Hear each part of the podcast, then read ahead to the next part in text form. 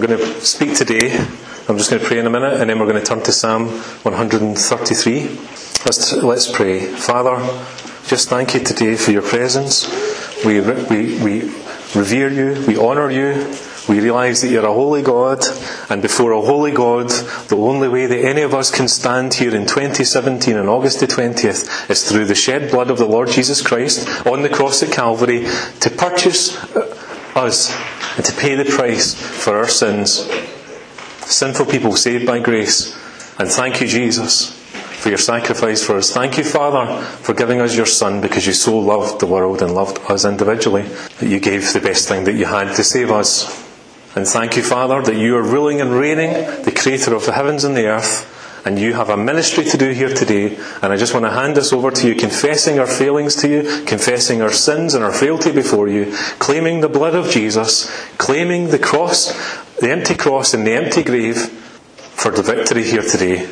In Jesus' name, in New Beginnings Fellowship, in the church, Lord, we pray for your will to be done your kingdom to come, your words to be heard, your spirit to speak, not man's voice, your voice, Lord. Thank you for every person that's here. Thank you for the fellowship that we have together. We are the body of Christ as we trust in Him. And I just pray, Father, that anything that's said here today would be pleasing in your sight, would be acceptable in your sight, and we honour you and we praise you for the building up of your kingdom and for the glory of your name. In Jesus' name. Amen. Psalm 133. A song of ascents of David. Not every psalm is attributed to David, but this particular one is. Uh, and for the second week in a row, we're on a psalm of David. Psalm 133, very short psalm, but very deep and profound, and we're just going to uh, work our way through this and think about it today. Verse 1. How good and pleasant it is when brothers live together in unity.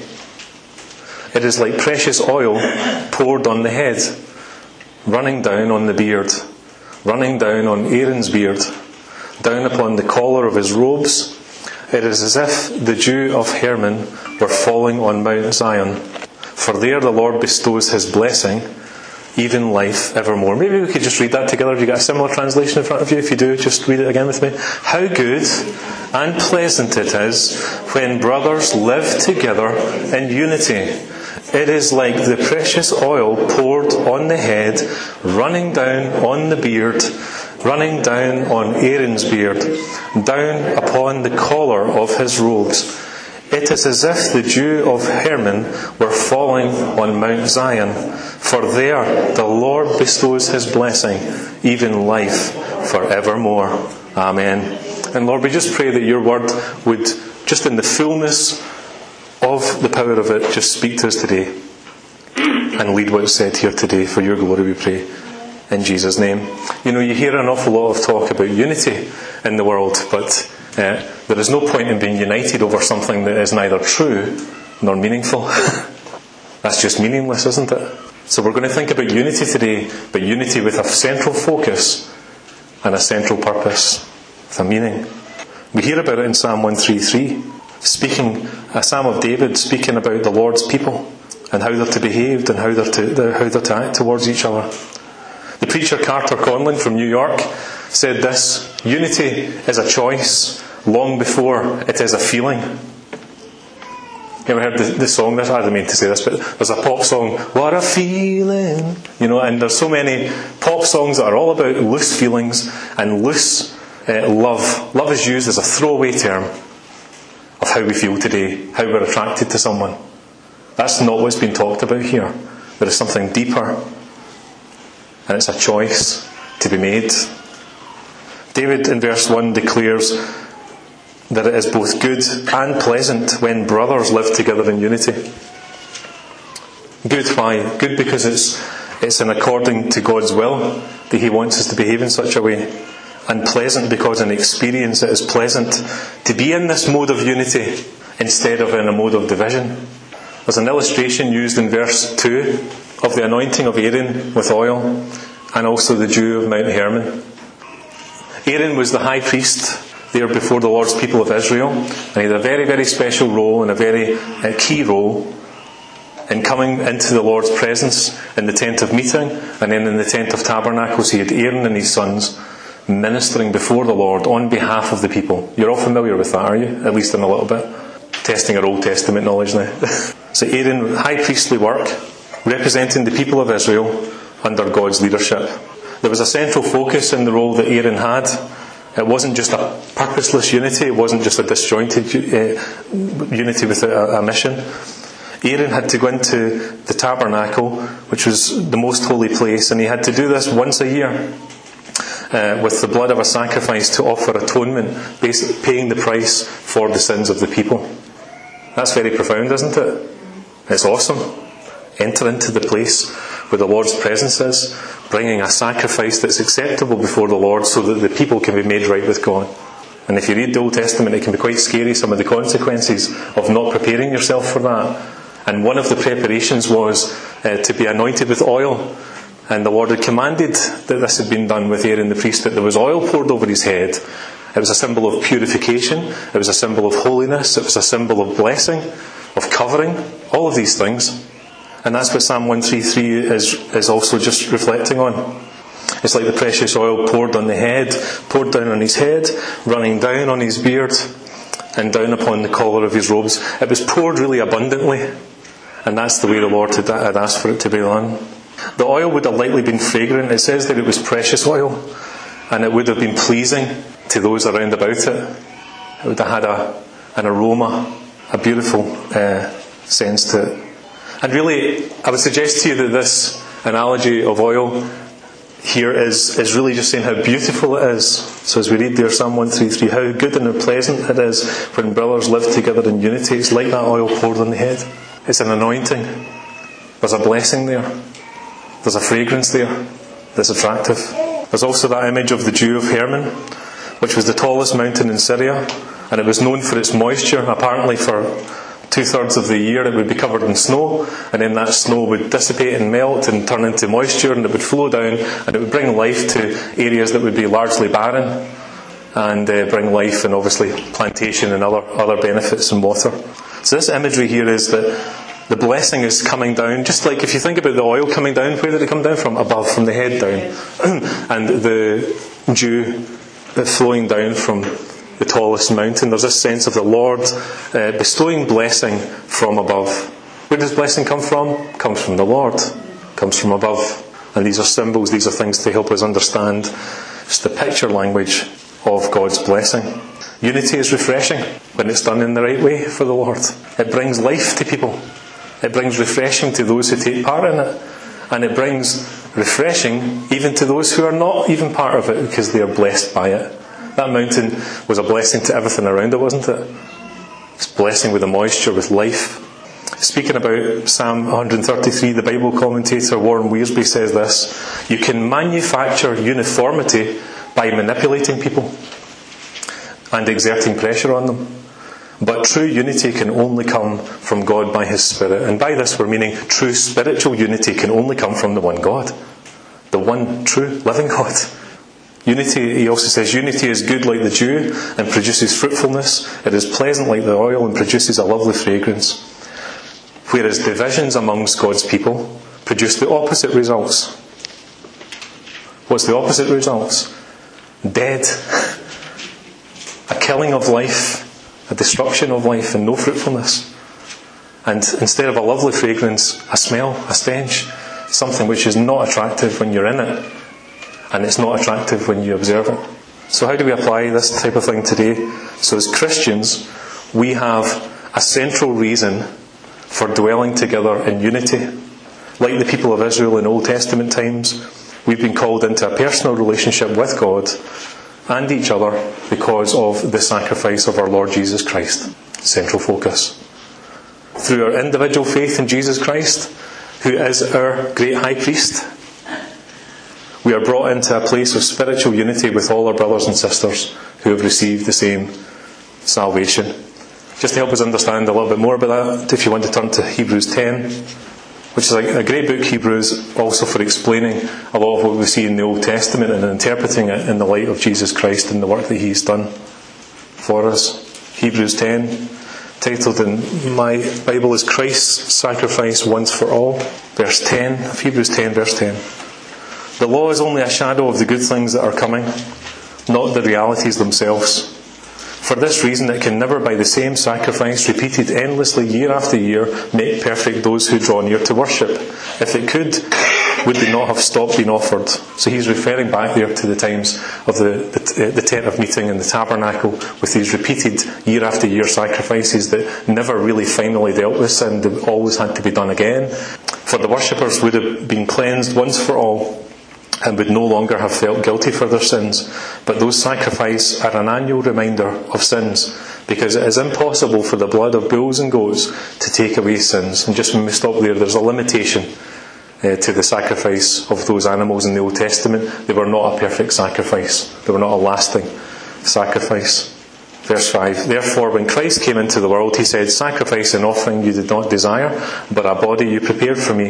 With burnt offerings and sin offerings you were not pleased. Then I said, Here I am. It is written about me in the scroll. I have come to do your will, O God. First he said, Sacrifices and offerings, burnt offerings and sin offerings you did not desire, nor were you pleased with them, although the law required them to be made. Then he said, Here I am. I have come to do your will. So he sets aside the first to establish the second. And by that will, we have been made holy through the sacrifice of the body of Jesus Christ once for all. What a verse that is, verse 10. And by that, we have been made holy through the sacrifice of what? The body of Jesus Christ once for all. Day after day, Every priest stands and performs his religious duties again and again. He offers the same sacrifices which can never take away sins. But when this priest had offered for all time one sacrifice for sins, he sat down at the right hand of God. Since that time, he waits for his enemies to be made his footstool, because by one sacrifice he has been made perfect, has made perfect forever those who are being made holy. I'm reading a lot of scripture today quite deliberately. This is God's word. It's important we read it and allow it to work on our hearts.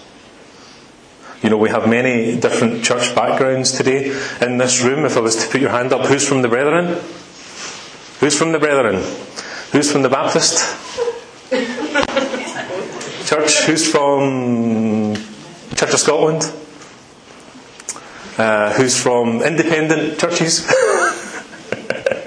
who's Pentecostal churches, if we label them that. There's lots. There's lots of church. Catholic church. Yeah. It's always the one sitting in the back here, isn't it? The corner. Uh, but you know, there are so many different uh, churches today, aren't there? I mean, honestly, if you were to try and count the various different denominations, I think we'd need a long bit of paper, a couple of A4 sheets if we were writing smallly on them, to just to list the hundreds of different persuasions and denominations that are called the Church of Jesus Christ. There's nothing wrong with having different fellowships, and don't misunderstand me. There's nothing wrong with it. We all have our own distinctions, we all have our own understanding.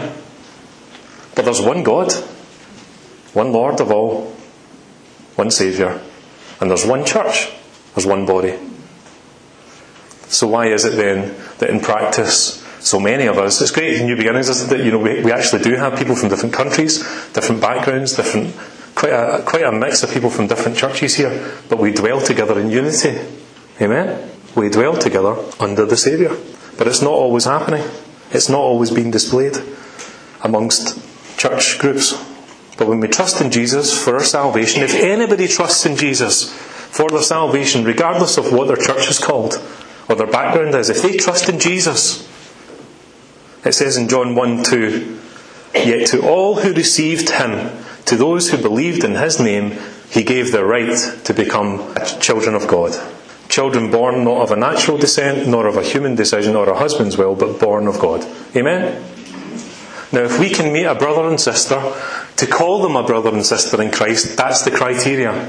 That's the criteria, not how many hundred doctrinal points you hold to, or the different ordinances of the church, or various other forms of worship, or what we do or don't do.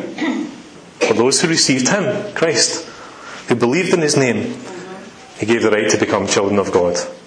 And you're my brother and my sister if that's you. And we have that unity, or we should have that unity together. Jesus, as I mentioned earlier, was is our great high priest. He's the one unifies everything, just like that symbol uh, in Psalm 133 pointing to Aaron representing the people and offering the sacrifice. Jesus paid the price for our sins on the cross at Calvary once for all time. It was a final sacrifice for us all, available to us all. And Jesus' sacrifice is intended to bring us to complete unity both with God and with brothers and sisters in Christ. Jesus' sacrifice, I'll say it again, Jesus' sacrifice is intended to bring us into complete unity with God and with each other. In Hebrews 10, just a wee bit later on, this is speaking to the, the church collective, and again, it's saying in view of what the Lord has done in that unifying ministry and that sacrifice. Hebrews 10, verse 19. Therefore, brothers, since we have confidence, notice the plural. Brothers, there's no Lone Ranger here. brothers, since we have confidence, we're coming in together. We have confidence to enter the most holy place by the blood of Jesus. Now, there's a lovely transition between the Old Testament, which was a shadow of things to come. Amen? Where one man represented the people and could go in once a year. This is what we're seeing here. It's been opened up through Jesus so that we uh, even now are called priests, saints, and we're welcomed into the presence of the Holy God. That's whose presence we are in today, isn't it? And sometimes we don't realise that. I mentioned that earlier on. We need to really reverence the fact, whether individually worshipping or particularly collectively worshipping, we are here with a holy God present.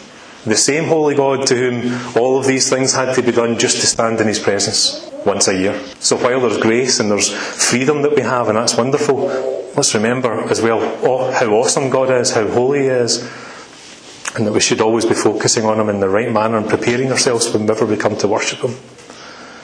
So this is how we have to do it. Brothers, since we have confidence to enter the most holy place, well, how do we do that? Through the blood of Jesus, which covers our sins, by a new and living way opened up for us through the curtain, that is his body. It's this tearing down of the temple system of the curtain that people couldn't enter. There's a tearing down of that. It's opened up through Christ. And since we have a great priest over the house of God, even the term house just has that feeling of family, togetherness, doesn't it? We're in this as a group.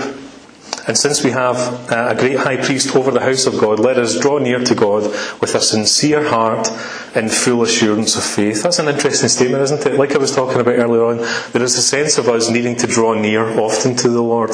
And in times like this on a Sunday, that's what we're trying to do. We're here to draw near, collectively to come before the Lord and worship Him. Let us draw near to God with a sincere heart, an honest heart, and full assurance of faith. It's great to have faith, isn't it? And to just know that it's only by grace that we stand. None of us here could ever stand and worship God or give thanks to Him or stand up here and speak if it wasn't for the grace God gave us, what we don't deserve. We're sinners saved by His mercy and grace. But we've got to have a sincere heart. The Lord's looking at our heart not just our faith. Having our hearts, it says, sprinkled to cleanse us. So there's this sense of, as believers and Christians, we can still have that need of, we have that need of confession. That need of making sure that we're right with God. Having our hearts sprinkled to cleanse us from a guilty conscience and having our bodies washed with pure water. Let us hold unswervingly to the hope we profess, for he who promised is faithful and let us consider how we may spur one another on towards love and good deeds. I love that statement. You know, sometimes I hear people say, and I'm not being critical, you know I'm not, but how many times have you heard someone saying, I went to this church, tried out this church, and you know, music wasn't that great, and uh, didn't really like the preacher, and this, that, and the next thing. But why is it we go to church? Do we go to church to be entertained by how good the worship team is? Or whether it's the songs we like to sing. You know, I would challenge you. It can be difficult to get into a church that's different to what you're used to, but if you're coming with the right heart, and if the people are brothers and sisters in Christ, we should be able to find a way to worship because we're there for Him. And if people are doing wrong things and things have been done wrong, then you leave the place.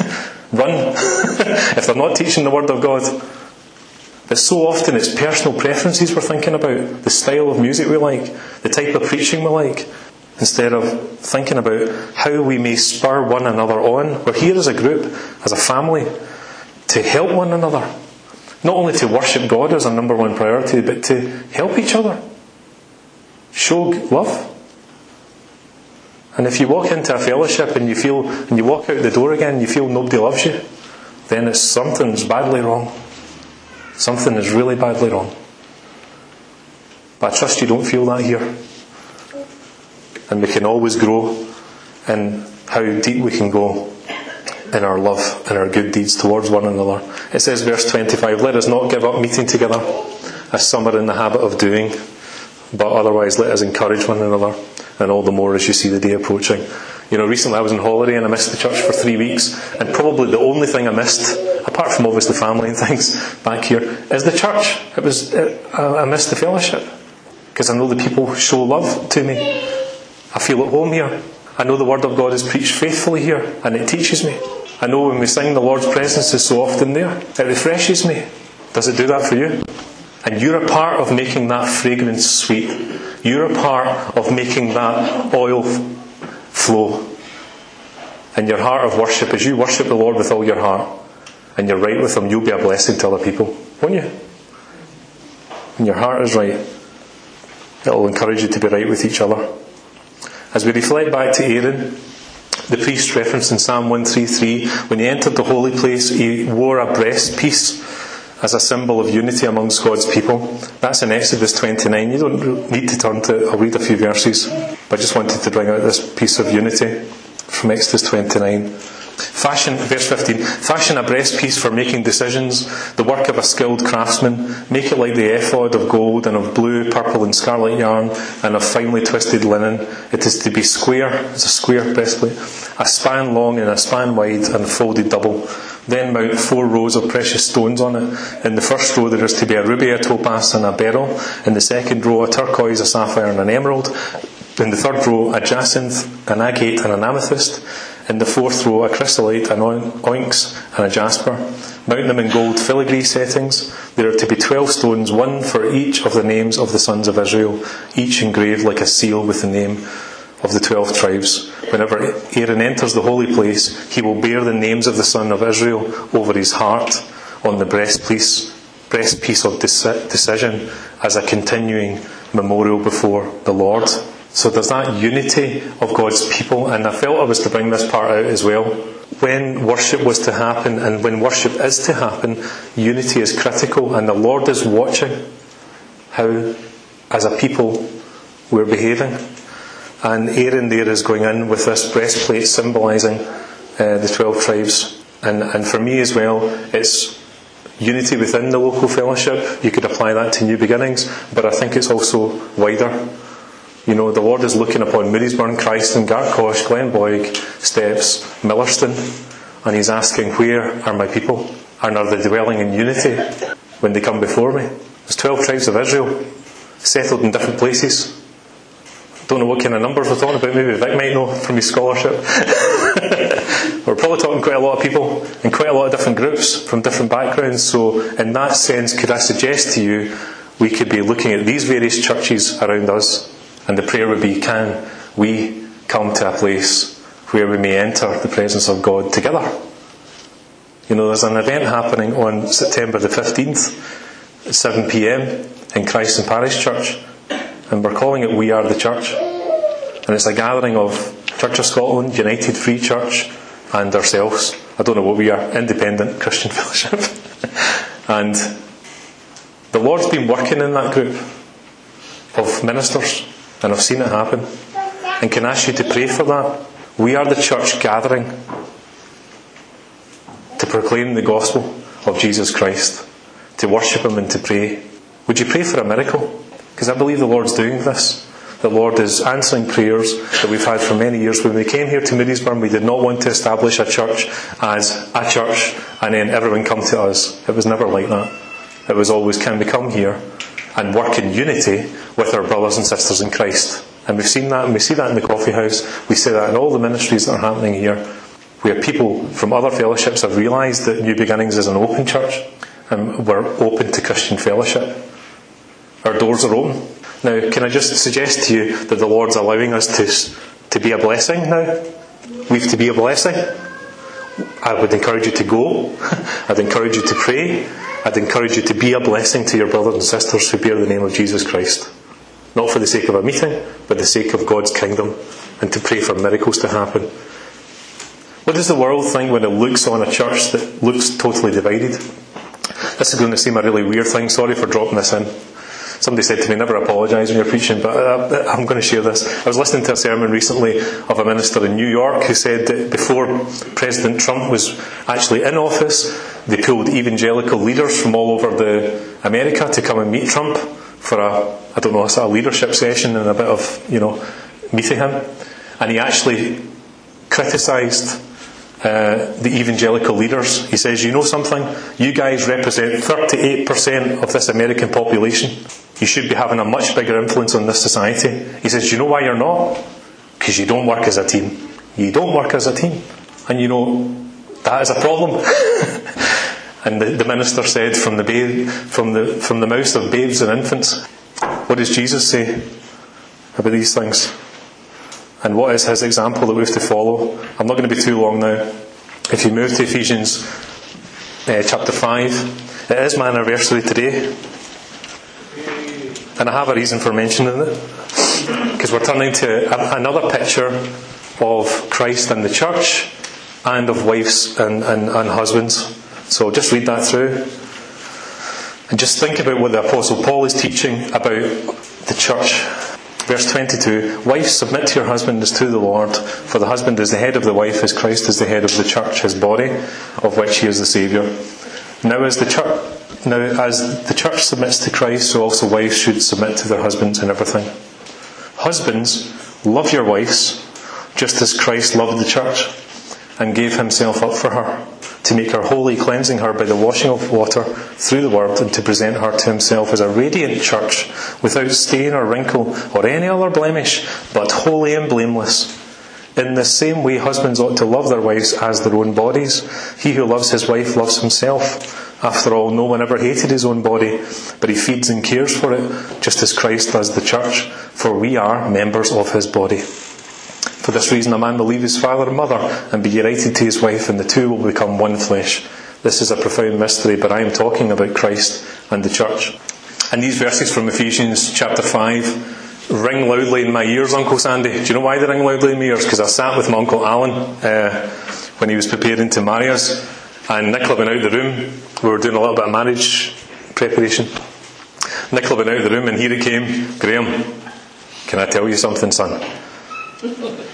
See in Ephesians 5, when it talks about the husband's responsibility, do you realise how heavy that responsibility is? It says people think it's a lot for wives to submit to their husbands, but that's not the biggest task listed here in Ephesians 5. Because the wives will submit to their husbands when husbands love their wives, just as Christ loved the church. And it's ringing loudly in my ears today. You think to yourself, how can I love my wife to the magnitude and the perfection of the love of Christ for his church. But that's the standard we've been set in Christian marriage. And we make mistakes and we sin, and we're not perfect, but he is, and that's the standard that we're being called to. And it's a picture of the church. Marriage is a, a picture of God and his relationship with the church, and it's called out here. So there's illustrations of the body. Firstly, of the husband and the wife's bodies, loving each other as you love your own body, the sense of you, you, just show that complete love the same as you would have for yourself. It also speaks about the bodies in terms of the two people become one flesh. So in marriage, in spiritual sense, you become joined, you become one. And then there's a higher uh, illustration of Jesus Christ and his church, and the church being his body and being members in his body, and as he loves us perfectly, we respond. Isn't that good? It's beautiful. Stuart and Jane get married recently, and these were the, these were really precious, weren't they? These thoughts about our relationship with God and how uh, it, how it works itself in our marriage. But the challenge for us is How do we display love for each other, not just in a marriage relationship, but in this wider church body relationship? And the same standard applies. As Christ loved the church, that's the standard of our love towards each other. Jesus said it's the highest command. Love your Lord, with, Lord your God with all your heart and with all your soul and with all your mind. This is the first and the greatest commandment, and the second is like it love your neighbour as yourself. The Apostle Paul gives some instructions to Ephesians, the, the Ephesus church in Ephesians chapter 4, verse 1.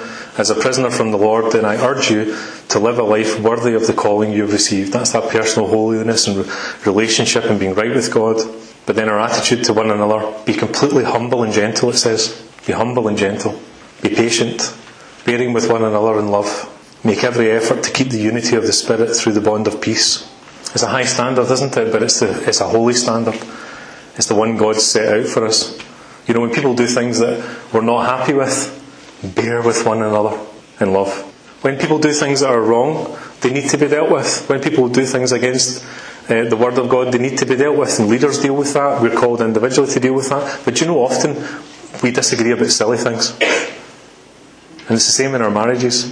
It's the same in lots of relationships. Often we disagree over the minor things, things that grate us that we should be patient with and bear with one another. When we're in a group like this, make every effort to keep the unity of the Spirit through the bond of peace. Why? Because there's one body and one Spirit, just as you were called to one hope, one Lord, one faith, one baptism, one God and Father of all. And I'm closing now just with Jesus' prayer. Jesus praying for all believers gives you direct insight into the prayer that Christ not only prayed, I think, before he went to the cross, but the prayer I believe he's still praying today. John 17, verse 20. My prayer is not for them alone. I pray also for those who will believe in me through their message, in that all of them may be one. Father, just as you are in me and I am in you, may they also be in us, so that the world may believe that you have sent me. Jesus praying for unity amongst believers so that why? The world can also be blessed by seeing that perfect example of his church. The early church in Acts 2 were getting great favour. Do you know why? They loved one another deeply. They lived together and they shared everything they had together. They prayed together. They stayed together. And everyone round about was blessed. And daily the Lord added to the number those who are being saved. Those are the conditions for God to work with the greatest power when God's people are in the right place in their hearts and when their fellowship is sweet and true and alongside the example we're talking about here. So we thought about where brothers and sisters dwell together in unity and now when we apply that to dwelling in unity with Jesus Christ as our Saviour, it is good. It's pleasing to God. It's like the precious anointing oil and the refreshing dew. We thought about the fact the church is Christ's body. And it's a very high calling and it's a very high responsibility for us to demonstrate these uh, qualities of love, of gentleness, of patience, of bearing with one another. And have a think when we go away today, what can we do both individually as a local fellowship here at New Beginnings and, and what can we do to prayerfully encourage unity within our own fellowship and also with brothers and sisters from other fellowships around about us. We'll just close again by reading Psalm 133. How good and pleasant it is when brothers live together in unity. It is like precious oil poured on the head, running down on the beard, running down on Aaron's beard, down upon the collar of his robes. It is as if the dew of Hermon were falling on Mount Zion. For there the Lord bestows his blessing, even life evermore. The Lord commands a blessing when his people dwell together in unity. Let's pray. Father, we love you, we worship and adore you. We pray that uh, the word here today, which is your word being read, that it would do everything you would want it to do. And just let every other word disappear except the words you want to, want to remain. Father, we love you. We do pray for this fellowship. Lord, I just love you. I love the people here. We love the fact that you've brought us into a right relationship with yourself through Jesus. We love the fact that we can come here and we're brothers and sisters in Christ and we're perfected through Jesus Christ. And what a sweet fellowship it is. We pray you would help us, Lord, to go deeper in love for you and for each other, and to help us just to display the characteristics by the power of your Spirit that we're reading about today. We're one in Christ. And I do want to pray for the other fellowships round about and for the meeting on the 15th. Lord, would you gather out your people to praise and worship you in spirit and in truth for the sake of the gospel, for faith in Jesus Christ. And we do pray for our communities, Lord. So many people don't know Jesus. So many people would never come to a church. Lord, we pray that the conditions would be right within the church. You would make us the way you want us to be. To be effective for ministry to the communities around us, Lord. And we pray for a work of salvation, which we know is at the centre of your heart to seek and to save those who are lost. Just pray for also folks here today that are struggling, Lord. You know all the different circumstances that people have. Would you pour your anointing oil in the name of Jesus? Would you just help folks to receive forgiveness as they just call out to you? Just pray a blessing, Lord, on every person, every family represented, every situation that folks are concerned about. Pray your richest blessing to be outpoured on them, Lord, as we seek to worship you and serve you. In Jesus' name. Amen.